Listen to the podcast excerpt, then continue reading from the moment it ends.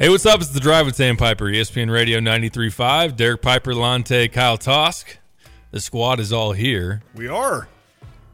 Big day tomorrow for Illini basketball for two reasons. Now we'll get into to both of those. And, and on one side, I don't know that we're going to learn a ton. Another side of it, Illinois trying to bounce back after their loss at home on Sunday against Maryland. They go on the road to Ann Arbor. I know the team will leave this afternoon, may be already en route. I know they had media this morning or late morning, about 11 o'clock, and then practice, and then they were planning to hit the road shortly afterwards, get up to Michigan, and then gear up for tomorrow night's clash against the Wolverines. Michigan coming off a win against Ohio State on Monday. They had dropped their previous five games. Wow. So uh, a team that hasn't been having a great season. They're below 500 on the year, but they have some talent. We I know we touched on that yesterday, and Dug McDaniel – his ability to play in home games is a lot different than catching the Wolverines on the road, which is still just a it's a weird thing. It is very weird dynamic. but uh, they want to make sure that he's going to class, as, as I understand it. So must not be officially like ineligible by the NCAA standards or anything, but uh, at least in academic standing that's in jeopardy. So they're saying, all right, you're going to playing home games, days you can go to class. You're not going to go on the road because you'd miss class and, and whatnot. So uh, they've got that going for them at home, and it did play to their advantage against the Buckeyes sure. on Monday. And Illinois, you know, anytime you go on the road, we learned that uh, again last night. I wouldn't say learn it. We sh- it was rein- reinforced last night. I, it was funny. We'll, we'll start with this, and then we'll go into the other side of, of Illinois and, and Terrence Shannon Jr. But – I was texting with my buddies as the show was ending yesterday, and just like, what do you expect tonight in the Big Ten? You got Purdue on the road at Indiana. I was like, ah, you know, I, I think it'll be maybe closer than the spread says. I was wrong yeah. on that. It was yeah. about a ten point spread, and they beat them by twenty one. Zach Edey goes for like thirty three and uh, a number of rebounds. I I have the total in front of me. It was uh, thirty three and fourteen for wow. him. Uh, Fletcher Loyer goes for nineteen. Lance Jones seventeen and Indiana just got thumped on their home floor. Yeah. But uh, on the later side, you had Wisconsin go to Penn State, and I said, "Well, there's really no, there's really nothing that comes to mind on why Wisconsin should lose that game. So of course they will lose that game. Of course, and uh, they did.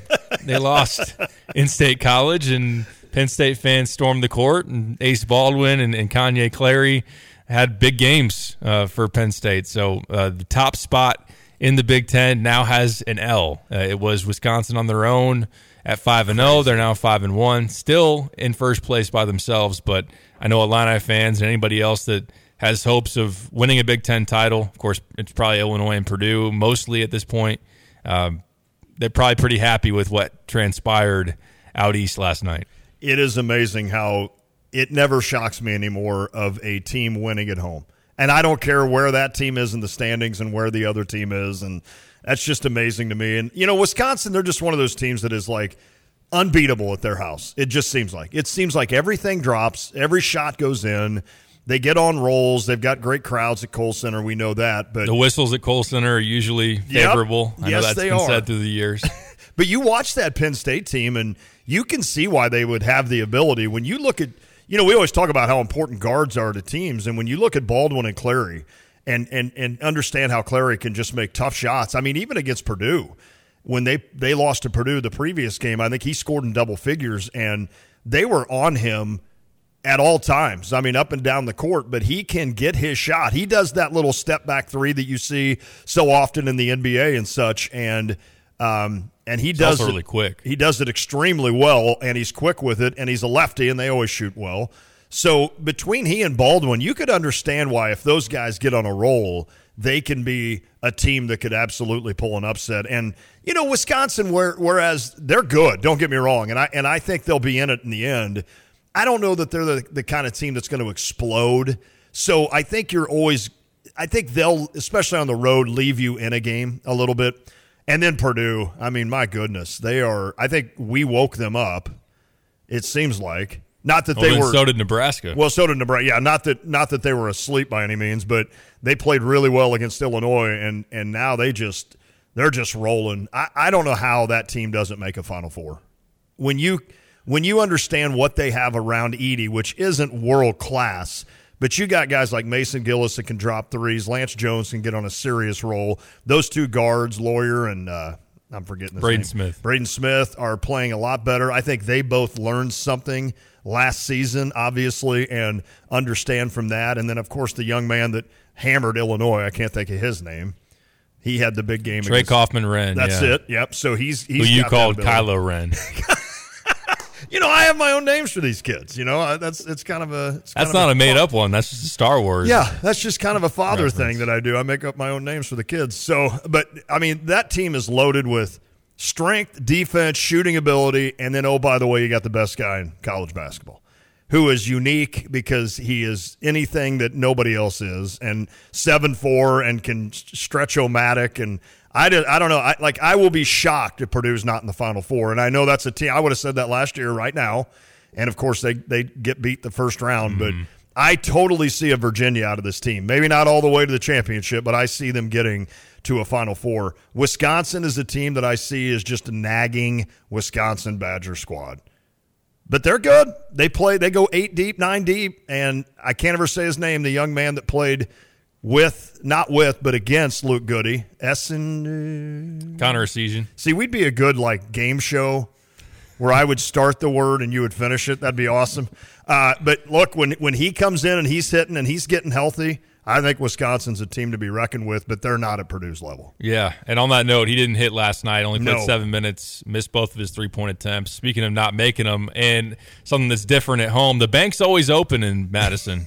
uh, Mr. Bank shot himself. Chucky Hepburn went over uh, in terms of his scoring. He was scoreless in 37 minutes, so that hurt the Badgers last night. In particular, in a matchup where Ace Baldwin has one of his better offensive games. He's been up and down. I know that's the name that Atlanta fans familiar with. It was a point guard that Illinois was pretty interested in. Yep. Ultimately follows Mike Rhoades from VCU to Penn State, but a good defender. He was the defensive player of the year in the A10 last year, and, a pretty good offensive guy as well. Just his, his shooting hasn't.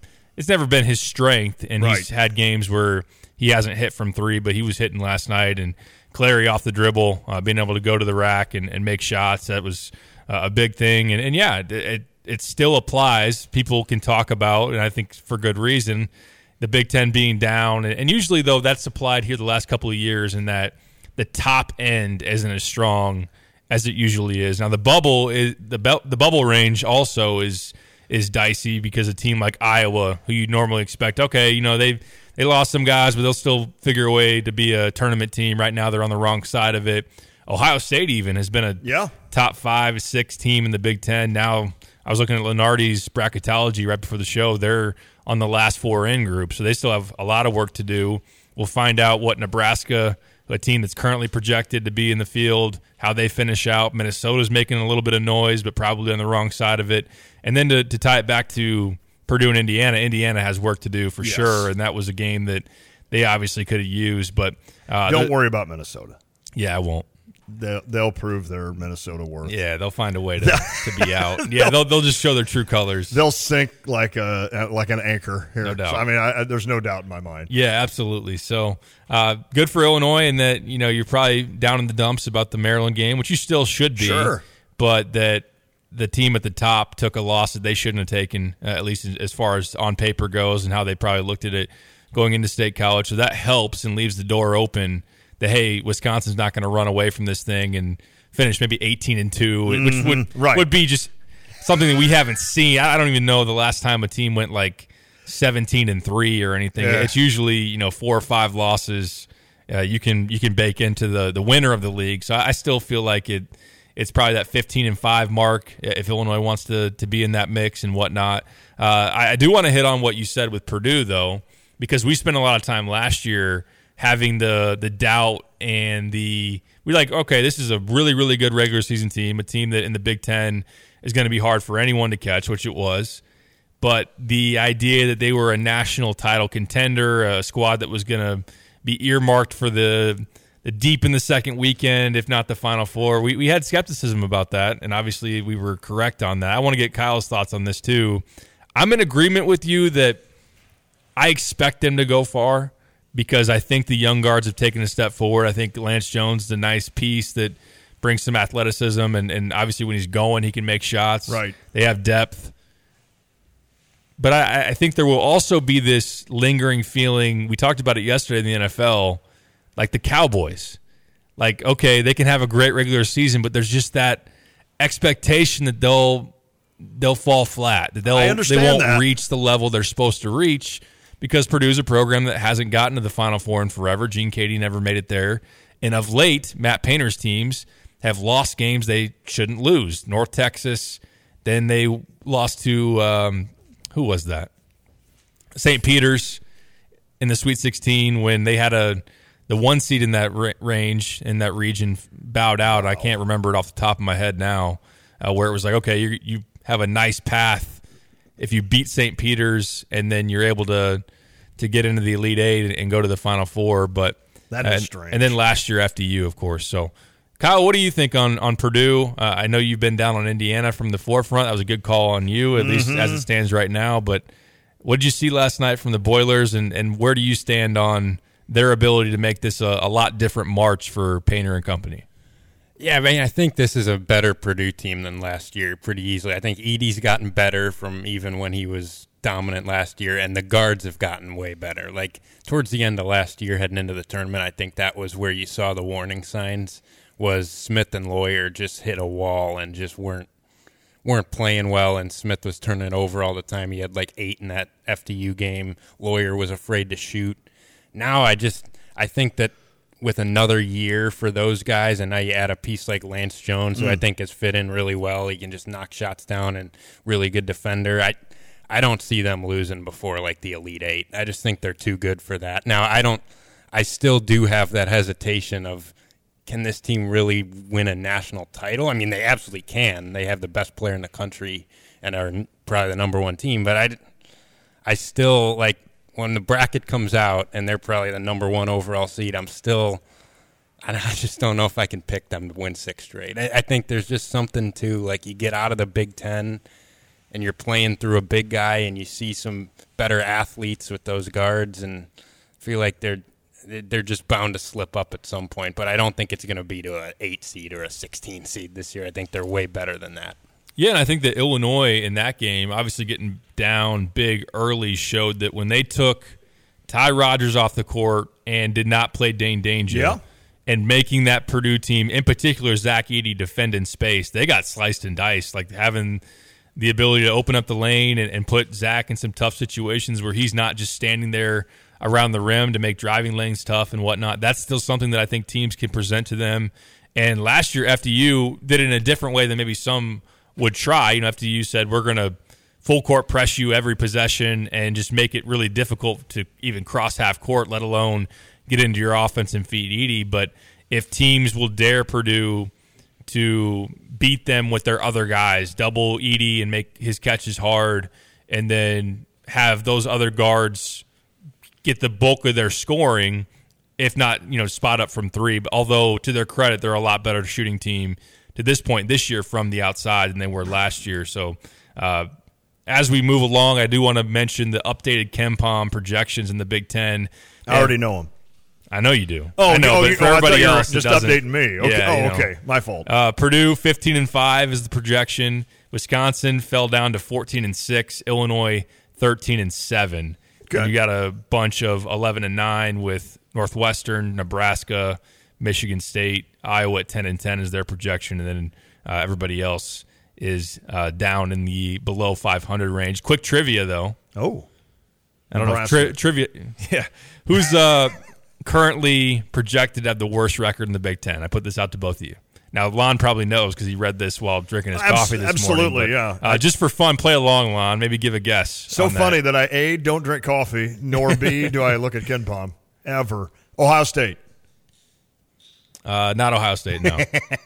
That was too. I was trying to take a team that you wouldn't like. You're only asking this because it'd be Michigan. I'm not necessarily saying it's a surprise. I'm just Oh. wondering if you can name it. Rutgers.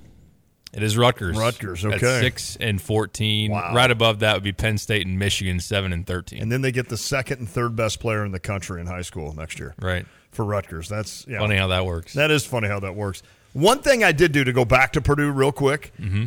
I never do this, but I looked ahead at where the sites are for the NCAA tournament because sometimes that can make a difference. If you know, like Illinois is running 05, where they just basically were all around here. You know, Chicago, Indy, St. Louis. So I was it was Indy, Chicago, St. Louis to Yep. get it right.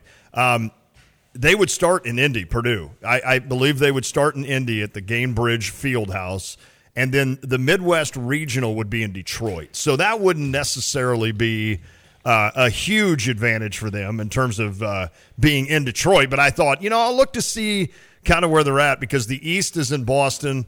Boston. I, do you automatically say that? Like I'm, I'm the Sal, the cousin from Boston. Uh, the South is in Dallas, Midwest in Detroit, and the West in L.A. So it doesn't really go much further than that when it comes to that. One other thing, I looked at Ken or uh, not KenPom, but uh, bracketology, which I always laugh at, but it's fun to kind of follow along. If this faced Illinois, if this was the actual bracketology on March that came out, we or Illinois would be in the South in the Dallas uh, regional as the four seed, with the five being Dayton. Now I don't know. Maybe they're good. I'm sure they are if they're a five. The one seed being North Carolina. I'd be fine with that tussle. I would be fine with that. And then down below, you got Houston at two. That scares me. Florida Atlantic at six. Auburn at three. But I don't know. And they, of course, that being Joe Lunardi playing to the storylines matchup, Illinois against Akron. yep. Oh, John Groce and company. I haven't watched the, Yep. the Zips this year.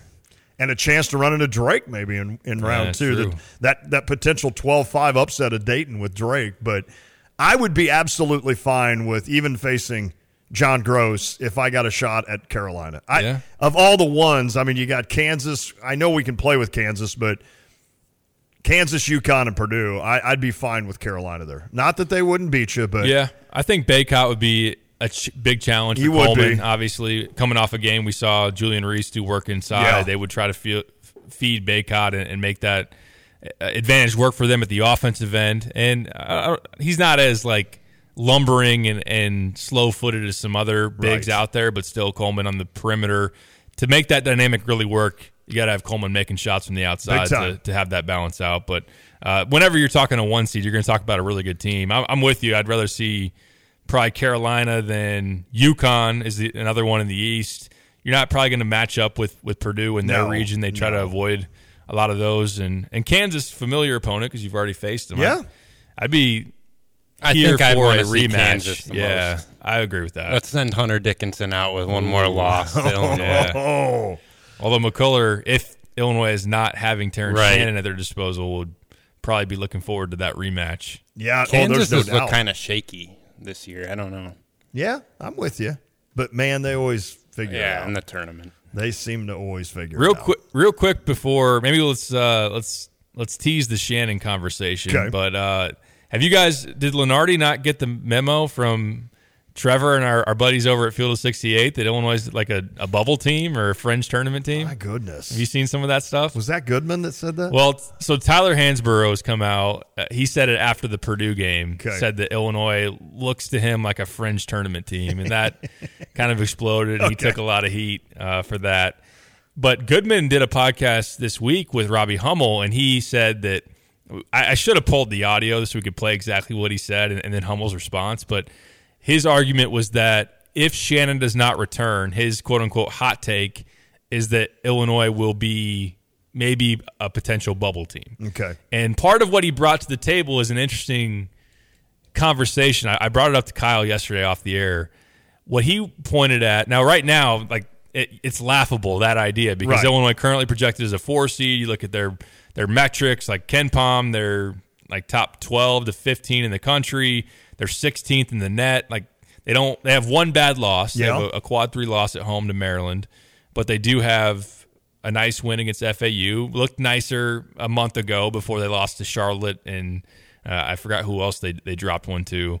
But what I what I'm getting to is that he presented the idea that if if Shannon is if there's finality in the Shannon, will he come back or won't he? And it's that he won't. Would the tournament committee heavily weight what they've done post Shannon Ah. and not as much consider what they did before him? Uh, that's fair. I understand that point.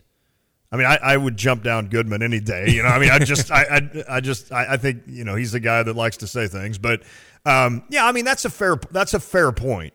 I just think the Big Ten is so winnable. I don't mean the conference, but a lot of games in the Big Ten are so winnable. I mean, first of all, you yes, you lost at home to Maryland. But this is a Maryland team that, for some reason, even with Shannon last year and with some really good teams the last 12 games, for some reason, has just had your number. So I, I don't know why that is. I don't know if you can put a, a, a reasoning to it. It just is, it, it is what it is. I mean, you looked great against a Northwestern team where you beat by like 30, and that's a good Northwestern team, granted at home. And then where am I forgetting? There was another game in between that Illinois you beat Michigan State. Michigan State, yeah, at home, which was a dogfight, but I think Michigan State played fairly well that game, kind of similar to, to Maryland. So I just think there's going to be games. I mean, you still got Rutgers at home. I just don't think Illinois is going to fall into some free fall loss wise that the committee is going to look at and say, okay, you guys were a game under 500 after Shannon was gone, and so now you're in trouble. I just, I, I just don't see that and that's about what you'd have to be to be on a bubble, wouldn't you? What are you? What are you? Twelve and four. Yeah, twelve and four. Yep. So if if you if you just went five hundred in the conference, you're going to end up what eighteen and ten, which I guess would put you kind of in that. I just don't see Illinois going five hundred the rest of this conference play. Maybe I'm wrong. Kyle, do you see that? I, I just no. Don't. This conference is too bad. That's and what this I think. Illinois team still has too much talent to lose enough to fall out of the tournament picture. It, I guess it'll just depend on if they take two, three more bad losses to some True. of these bottom True. teams that the net doesn't like. Then maybe it becomes more of a conversation. But I don't, I don't see that. I think Maryland starts going up. I don't think that's a quad three when it when it's said and done.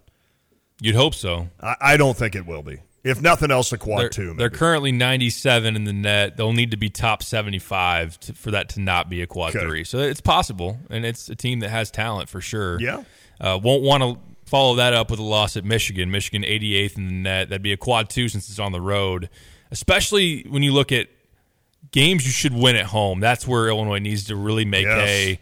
They're going to play as far as their upcoming home games. They have Rutgers this weekend. That's a quad three game. The following weekend they have Indiana quad three game. Uh, they'll play Nebraska at home. That's a quad two, and then they'll play Michigan into February at home. That's a quad three. So Wow. really, unfortunately, as it is with the way the Big Ten has fared so far, you really only have you have a lot more to lose than you have to gain by winning those games. That's fair. I was just, uh, yeah, no, you're right. And and I was just looking at Maryland's schedule. They go at Northwestern, Michigan State at home, at Iowa, Nebraska at home, at Michigan State. I mean, that's a pretty good, that's a tough stretch there for five. So It'll be interesting what they do tonight. maybe I should take that back. I don't know. uh, I mean, I, I think they're better than what they've shown. I do too. It, it does hurt that they're still the point still stands. They're one of the worst shooting teams out there. Mm-hmm. If Jahmir Young plays that way, and same with Julian Reese, they're Oh. they'll be tough to beat. Really tough to beat. I don't, I mean, I guess Northwestern can lock horns a little better, maybe strength wise with their big man than, uh, than Coleman did with Reese, but. I don't know. I can see Maryland getting out and going there. So I, that'll be interesting. That's a good game tonight, 8 o'clock. Yeah. It'll be a good game to watch. And I think, kind of to, to put a final thought on what we were just talking about, it, it's easy to say a, a team, you know, is is on the bubble or maybe isn't a tournament team, but then you look at the bubble, like you look at the teams that are on the fringe of making it or not. Then it's where it's like, okay, is Illinois in a, as bad of a position as oh, some of these teams like Gonzaga right now projected is out, Colorado out, Providence out, Cincinnati. Uh, I just feel like right now it's it's far too soon based on one loss to say that Would about agree. Illinois. And I'm not saying that Jeff Goodman is saying as of today Illinois should be out. I guess maybe he's just putting the concern out there if Illinois is now going to be in a situation where they're not as steady as they previously showed without Shannon. Sure. That things could change as far as their resume and that they would be looked at a certain way if Shannon is, is just completely gone in terms of his return potential, which is interesting. I don't there's no firm like framework on that. There's no like there's nothing out there on what the committee says they absolutely will do in terms of if a guy is say hurt in the middle of the year and he's gone and now you gotta re, you gotta evaluate how that team projects based on who they currently are versus who they were at a different point. And it, it kind of would be a, a fascinating conversation. So uh, on the heels of that, Oh, I'll also say that Jeff Goodman's not stupid. He understands that Well, the yeah. Illinois fan oh, base Oh, is yeah. like the third noisiest fan base in, in college basketball. He knows that anything he says like that is going to get reaction crazy. Yeah. He's not dumb. I know. He's I know selling things. Yeah, I mean, you know, sure. I, I and I respect Jeff Goodman. I Yeah, I like him. Jeff I, I just can't see a t- the tenth ranked, and I know that means nothing necessarily, but it does show you where the rest of the world projects your team right now. I just can't see the tenth ranked team in the country on January whatever it is seventeen. All of a 14 s- now, but- Fourteen, yeah. All of a sudden being a uh, an app well, no, today I mean I'm, say, I'm saying the 14th ranked team. Oh, oh, 14th. Yeah, you're right. I just can't see them all of a sudden being some bubble team that's going to play a first in game in Dayton. Yeah. Or do they still do that in Dayton? Yes. Yeah, I think so. Yes. Yeah. Why Yeah, you're like Piper. You don't know your days. You're like three days behind I was like, wow. It is a leap year, but I, you're you're way off, man.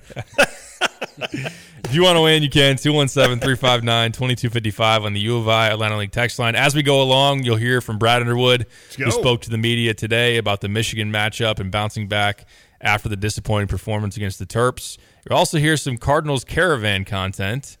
Lon and I got a chance to catch up with the voices of the Cardinals. That's awesome. I did an interview with Chip Caray. I can't wait to hear that. That was a, a, a treat to do. A, a guy that I respect a lot in the media profession. And then uh, also a guy that does a really good job, Brad Thompson, that Yeah. Lon spoke to, someone that, of course, is on the broadcast for TV, but also has a radio show there in, in, in St. Louis as well. So, I asked him the question. You added three starters. I like Mm. the three starters, the Gibson, the Lynn, and the Gray. But I said they're all coming off. They're all older. They're all coming off a season in which they threw major innings. Yep. And I asked him how much that worries him. He gave a good answer That's a good that. question. So All right. So that's look called for a tease. That's a good tease. How about Chip? You got any teases on Chip? Oh, man. Just great stories. I put you up against it there. he had a, I mean, it's a guy that his grandfather Harry Harry Caray's Caray. grandson. uh, his his dad Skip Caray did broadcast for a long time in Atlanta. Wow, he's got two sons, right? That are. Um, I heard Stevie mention this. Uh, there, he's got two sons that are doing like double A baseball now. So Yeah, there'd be a fourth generation maybe of Carays in Major League Baseball soon. he's just got a good story. So I, I dug into that Nice and then his guy. thoughts on this year's team and Jordan Walker because I, of course, interviewed him as well. You heard that last week. If you haven't, Mm, that was awesome. podcast that at steviej.com, steviejay.com. Coming up next, though, let's talk about the will he or won't he return dynamic with Terrence Shannon Jr. He's got a court hearing tomorrow. That's his first court appearance in the criminal side uh, of the case there in Kansas. I don't know if he'll be. I'm imagining since he's not playing a basketball game, he, he he would have every there, reason right? to be there along with his legal team. So we'll talk about that and also a new development in the case as well that uh, came out within the last day or two. So we'll hit on that again 217 359 2255 on the U of I Line League text line if you want to weigh in. We'll be back. This is The Drive. When it comes to finding a reliable vehicle, look no further than Serra Champaign, your trusted automotive destination. They carry a lineup of top brands including Honda, BMW, Subaru, GMC, and Buick. And they're not just about cars, they're about people. Their team is dedicated to providing you with trustworthy service and dependable vehicles that fit your lifestyle. Experience the difference at Serra Champaign. Visit Serra, S E R R A, champaign.com. When Ross went out, I always told him, be careful. And that was the last time I got to see him. because someone didn't slow down and move over. Ross had on a bright orange shirt with reflective stripes the night he was killed. He always had that smile. He just lit up the room when he came in. Slow down and move over when you see flashing lights. Everybody is somebody, somebody. When you see lights flashing, use caution passing. Let's all go home safe tonight. Are you one of those guys out there tinting windows day in and day out, all different shades of black, and ready to put a little color in your life? Come work for us. At Aftershock, we're looking for a guy with experience in wrapping, whether it be window tinting, vinyl wrapping, anything of that sort, or somebody with just ambition that wants to show up to work and be proud of what they do. You know those wraps with Troy Lands on the back waving at you? That's our work. Call us 833 decal it or email office at aftershockdd.com.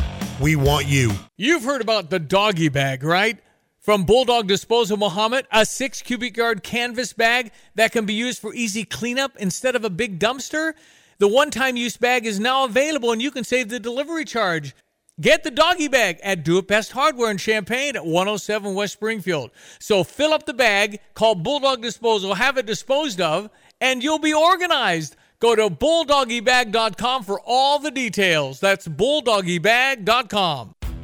Are you tired of shivering in the winter? Look no further than your local heroes at ABC Heating and Air Conditioning. Hi, this is Gina inviting you to give us a call at 217 352 5400 to book your appointment to make sure your furnaces run safely and efficiently this winter. We've been proudly locally owned and operated and have been serving our community for over 50 years. ABC, always be comfortable. Call me 217 352 5400 to book your appointment today or go to abcheatingandac.com. Thank you for choosing Two Men in a Truck. How may I help you? Hi, I have a strange question. What happens if it snows on moving day? I don't want my furniture to get wet and destroyed. Well, that's not strange at all. We have the same concerns for your furniture. With over 9 million moves completed, our team is experienced to handle any weather conditions. Because we pad and stretch wrap your furniture before we put it on the truck, we'll make sure your belongings are safe and dry no matter what the forecast says. Not sure how your move is going to work? Go to twomeninatruck.com for your free estimate. A tradition of excellence over 150 years in the making. At Busey Bank, we're committed to building relationships that span generations. Wherever your journey in life leads you, we are with you along the way, creating a legacy for you and your family. Busey Bank, building business, growing wealth since 1868, proud to be the official bank of the Fighting Illini. Member FDIC.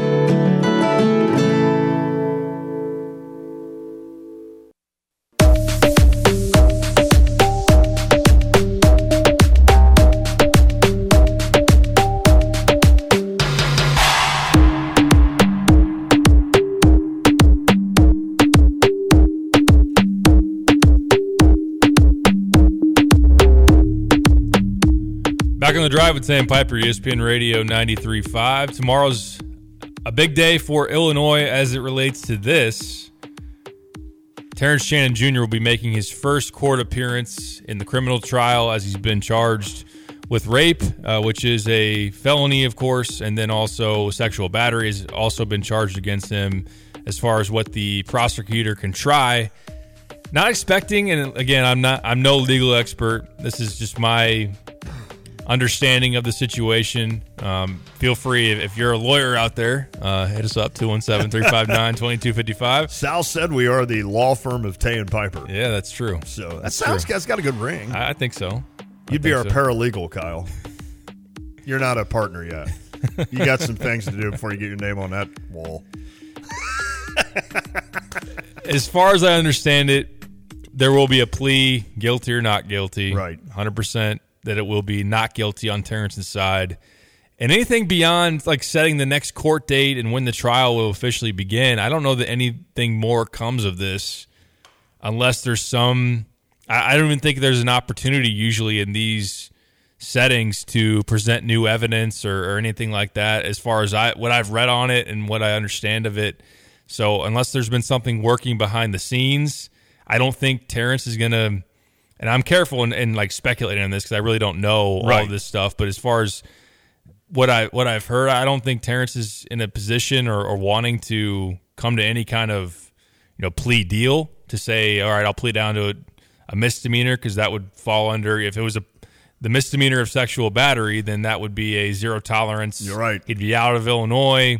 He'd have that on his record uh, for forever, I would imagine, and that'd be something that could really hurt him at the next level too. And so, it- it's someone that has maintained that he believes that he is innocent. We'll hear his side of the story more so as this thing progresses, but I don't. That will not happen tomorrow, and where it goes beyond that is is still to be determined in terms of the dates, uh, and probably not going to be necessarily all that expedient and, and that Right. it won't be like okay see you next week and and we'll start the trial it could be february it could be Probably even March. later than that Yeah. yeah, so uh that will be interesting just to see that happen and and just get the ball rolling on that side of things i do want to mention there was a subpoena that was filed on Terrence's side against or to the Kansas Bureau of Investigation, who conducted the, I guess the the medical exam or the DNA, the DNA analysis and, and everything. So uh, they've subpoenaed to have whatever they have as far as that goes to be then in their possession. So uh, I guess again, this is speculation, and this is me speaking as, as a non-expert on this. They would at least have that in, in, terms of knowing what those results were. If they don't already, already, I don't know how much sharing they would have been because we're not in the discovery phase phase of the trial.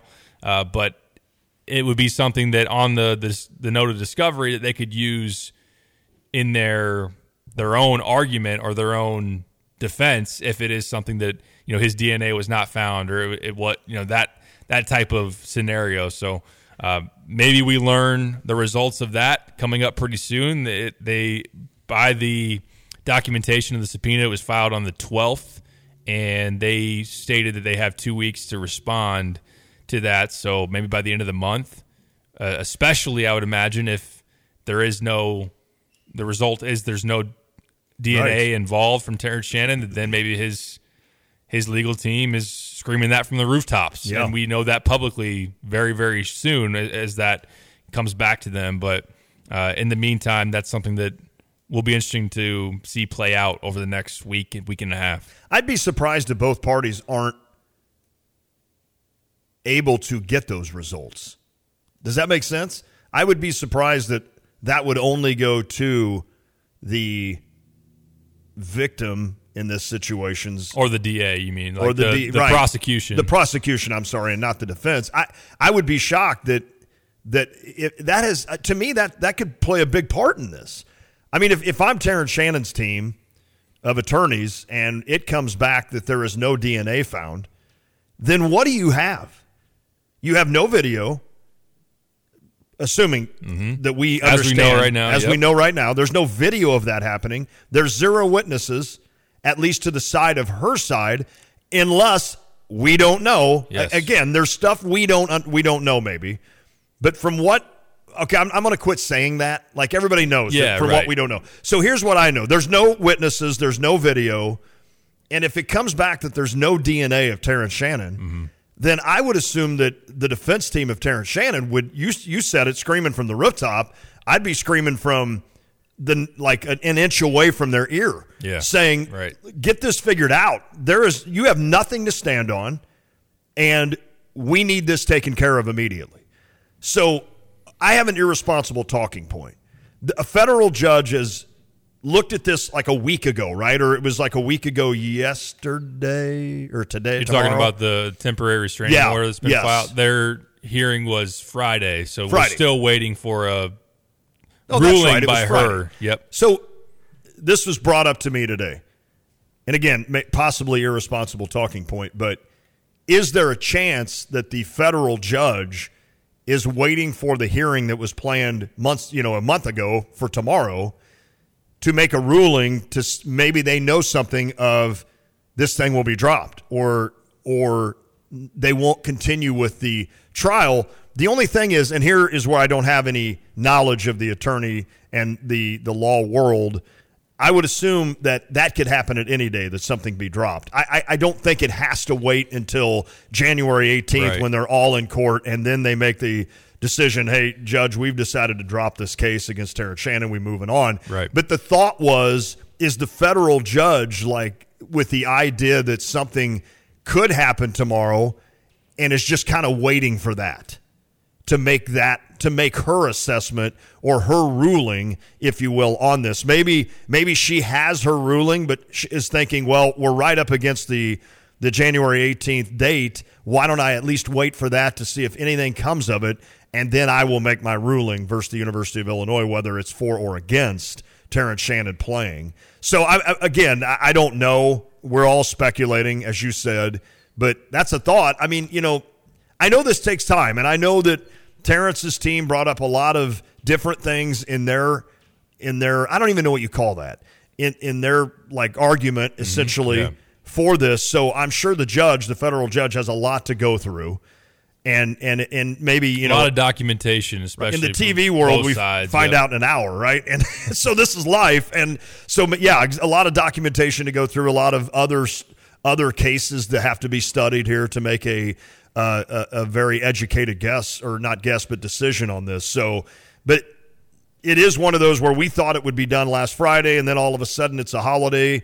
And then it's like, okay, Tuesday's come and gone. Now we're basically through Wednesday. Nothing has been determined. And then in my mind, it's, well, tomorrow's supposed to be the the court date anyway. So maybe the federal judge just says, well, I'm going to wait to see if anything is announced that anything comes, you know, of fruition tomorrow that Yeah. could uh, that could alleviate me from having to make a decision. Does that make any sense? I, I I understand what you're saying. I think it's it's fair to to wonder that for sure. Uh, one thing I would say in terms of the the TRO wouldn't you wouldn't need it if the charges are dropped, Right. Because if they're dropped, then he's going to be assuming just reinstated automatically. So that's my thought is maybe she's maybe she has her ruling right now, but she's like, well, I'm going to wait one more day, right, to see if they're dropped, and if they are, I don't ever have to. I don't ever have to because then it's a precedent. You said it the other day. Whatever comes to her ruling, especially if it's for Shannon, yes, could make a big impact. You or Kyle said this could make a big impact forever. right. Kyle's pointing at you that you said it. So it, it can make an impact forever in this in the sense that you will always have that situation that, like I said, in ten years from now, if this same thing pops up on the Santa Clara campus, they can go back to the Shannon versus whatever Versus Kansas, Illinois, yeah. yeah, or versus Illinois, excuse me, on that end, in- situation.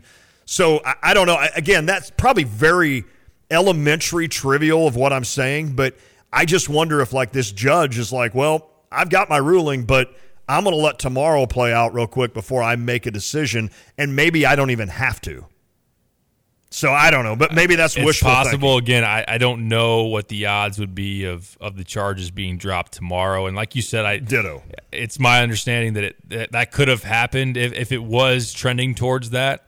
That maybe you wouldn't even need the the gathering in court for Right. that to, to be the resolution. I agree. I agree. Um, and again, I know a lot of people have, have sat sat here and and want and speculated on it, and it, it seems like this has been trending towards it's, it's going to trial. Mhm. But again, I, don't- I don't know what would prevent that from happening. On, on the note of like you were saying with what we know right now, it- it's been distributed. the The video surveillance report has been publicized, and it's it's shown that whoever orchestrated that, the detective or whoever went through the video, said that they could not see the two together. Um, so, th- assuming that that has continued to hold, and there's no other conflicting evidence to that, as far as hard video of Right. it, then you're not going to have that on your uh, end if you're the prosecution. Uh, witnesses, I don't know that it's possible. Uh, as I think about it, the, the different hypotheticals could in the. I just don't think we've seen the DA's full hand Exactly, yet. So could that could there be a witness in there that Right. led them to charge this, or in the meantime to build their case? And maybe there was. And I mean, maybe, maybe, there it is, maybe there's that. not. I don't know. Maybe it took that because you know I, I I made the statement when this first came out that it's a scary thought that with no witnesses and no video that somebody could claim that I raped them. Right. You know what I'm saying? Yeah. And and I but but that's a little irresponsible in the sense that I'm thinking of it from Terrence's side. Yeah. And I'm trying to be obviously fair to both sides here. So maybe in that sense, there is something, I don't want to call it a bombshell, but it could be that, that we just don't understand from this side to where it made the detective or it made Kansas police say, no, we are going to charge you because we know this. Yeah, and I So- thi- I think that it is interesting, and again, not to say that it, it leads to something that is is there that I don't know of, but the fact is, of course, this has been under investigation since late September. Mhm. Uh, that Lawrence PD let that be known to the UIPD, and that they wanted to talk to Terrence, and that he was a subject of a investigation, and and then they had the witness or I'm sorry, the the victim testimony that was then I imagine that that came pretty immediate after her filing this this report. But also, I think it was October 5th was the date where the detective wrote out his report and said there is uh, there this is I guess, adequate evidence at the time or reasonable doubt. I don't know the right legal term to then push forward with this with these charges and whatnot. That was back on October 5th. It wasn't until December that they actually charged him with this. True. So was there anything that happened between October and December that led to this becoming a charge and this being something that they're fully pursuing? So again, it, there's a lot that still needs to be learned on this. I've said it before. We still got to hear what Terrence has to say uh, beyond just that he's innocent. What is his version of the story? I think Right. that's going to matter Right. In terms of some of the the framing of, of people on the outside. But not that again, like he could say, I never had any exchange with this this woman, and he could say that. It doesn't necessarily mean that it didn't happen. He could say that we did have a an interaction, and he Mm-hmm. could even say that what I'm alleged to have done happened consensually, and it Right. doesn't mean that you know it, that it was that it was rape. So uh, again, I good points. These are things that have to play out. It's delicate to talk about. It's it's hard to to be on this side of it without the information, but I do think the subpoena part of it's interesting. Yes. And that maybe within the next week and a half or two weeks that we will have some we will know, maybe alarm bells go off if again, Terrence Shannon's team finds out that there is no DNA, then they want to let people know because the court of public opinion is very important Big time. right now. I think as especially as the TRO is is still up for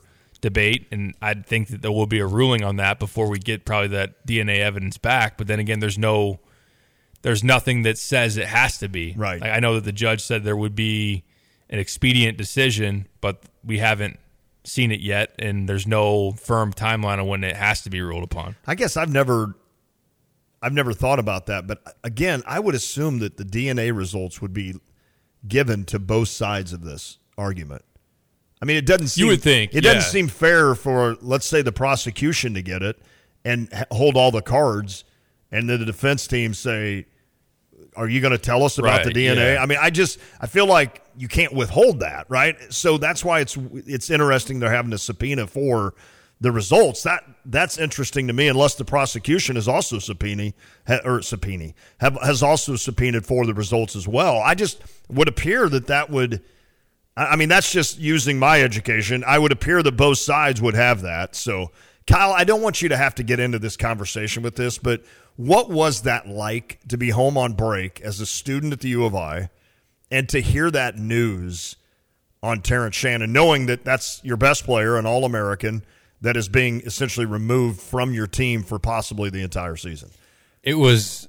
I, I've said this to a couple people. It was probably the most shocked I've been at a piece of sports news in my life, just Mm-hmm. Mhm. because it's not injury or anything like that. It the, the nature of what it was, my view of who Terrence Shannon is, him being associated with something so serious, and then obviously the fact that he's suspended indefinitely from the team in December after he had 30 against Missouri a couple days before that. Like, Right. just the timing of it all, and obviously the nature of it. It was, I couldn't believe it. I had to like double check. I the the first thing I saw was Pipe's tweet on Twitter, and I was like, wait a minute, no way. Yeah, But yeah, I- you have to read it again. yeah, I'm like, like, hold on a second. hold on. But I, I just, yeah, I couldn't believe that, and I had to double check and make sure what I was seeing was accurate. But Mm. I, I don't know if I've been more surprised to see something than that's fair. What I read on that day. It was crazy because we were waiting for a time to come out for availability because we knew the day before a game Brad would talk to the media, a player would talk to the media, and there was Oh. nothing announced. It usually is the, the day before at the very least, the night before there was still nothing and then it was like I think Joey reached out to an Illini spokesman who said nothing is set right now, check your email. And it wasn't long after that that an email came out and, and that was the announced news and it was it was stunning for sure. Okay. So uh, one other thing I want Do to we, say do we know what time the hearing is tomorrow? I think I don't want to give the wrong time, so Uh, I, well, should, I should look that up. Yeah, we'll look that up. I apologize. I'm throwing you on the under the bus, sir. the last thing I want to say is that I know you know people might, as far as the subpoena and the DNA evidence, there's always been the thought of the panel could reconvene. That now this we're we're crossing lines here. It's the the, the student misconduct panel that's here at Illinois. It's saying if there's there is a new development that they could then reconvene and, and maybe update their Yeah. decision. Yeah. Um, I know in their letter to Terrence, it pretty much explicitly stated that they were planning to wait till the conclude. There was some kind of legal conclusion. So what I what I'm getting at is some might say, hey, what if the DNA comes back that his was not involved? What if then Terrence took that and submitted it to the misconduct committee and said, can you reconvene and see if you have a new ruling on my suspension? I think that that's within the realm of possibility. I'm not saying that the panel would me- then let me- change their Let me tell you what they're not going to do. What's that? They're not going to change their mind. I don't think they would because they it would be. But no, I see what you're saying. I don't mean to. for them. I think in terms of like Right. making them look bad, they don't know. Again, I, I go back to, and I think that they're thinking this as well. They don't know what is all sure in the hand of the of the prosecution and the DA. That's a good point. That was. I, I'm sorry. I didn't mean. No, you're good. Because I just I, I have zero zero confidence that that and maybe rightfully so that that panel would ever change their mind unless they have concrete evidence. Yeah. I think it's just too much. It's too much too heavy. It's uh, yeah too serious. Yep. for for them to change their mind. But but no, it's it's interesting. And it- correct me if I'm wrong, but Terrence Shannon was very willing to go offer the DNA. Right? Is that what we had heard? I or was he forced to do that? I know he cooperated. He was Or maybe he just was cooperative. very willing to cooperate, as Okay. it's been said by his legal team. But I, I don't know when this DNA evidence took place and, and what they're they're pulling from. But Yeah. I, I don't know when it was taken uh, in terms of his side know. of it. You so. just hear so often how DNA is the key to anything, right? I mean, that's that's where we are now as a society. Stuff you could get away with 20 years ago, you just don't now. And so I would think, and what I'm getting at is I would think that that would be such a integral and big part of this because you have no other witnesses that we know of. And you have no video. Right. So there is literally a he said, she said going on right now. If the, I'm again coming from what we know and not understanding that the DA has some bombshell thing that we don't understand. And if you're in a he said, she said, what's the one area that could take everybody out of the equation is DNA. So I would think that Yep. that would just be a huge moment in this, like it would be in a lot of cases, Right. to where then either a jury or a judge could say, okay, there's not enough here to continue with this. Right. So Is it possible when he was arrested is when they possibly, Yeah. you would think, right? And it obviously wouldn't point. wouldn't have been a choice of his at that Yeah. point. Right. No. I assume fingerprint. Obviously, you're going to get the DNA right when you get fingerprinted. I would assume. So, or they'll just swab him. Mm-hmm. So, yeah, interesting. There you have it. If you want to win, you can. 217 359 2255 on the U of I Atlanta Link text line. Next hour, Chip Caray, Brad Thompson. We caught up with them at Cardinals Caravan. Are they going to come in? I wish. Oh, oh That'd be oh, we got awesome. him on vid- No, we got him on tape. Okay. We got him on tape. Yep. You'll have to, to hear that coming up next hour. Stick with us. This is The Drive. Join the team with the Urbana Park District hiring and the job fair Thursday, February 8th, starting at 5. Seasonal work, part-time work. Join the Urbana Park District crew between 5 and 6:30 Thursday, February 8th at the Phillips Recreation Center on Stoughton in Urbana. What a great fun side hustle with something new every day. Urbana Park District, you belong here. Learn more at urbanaparks.org.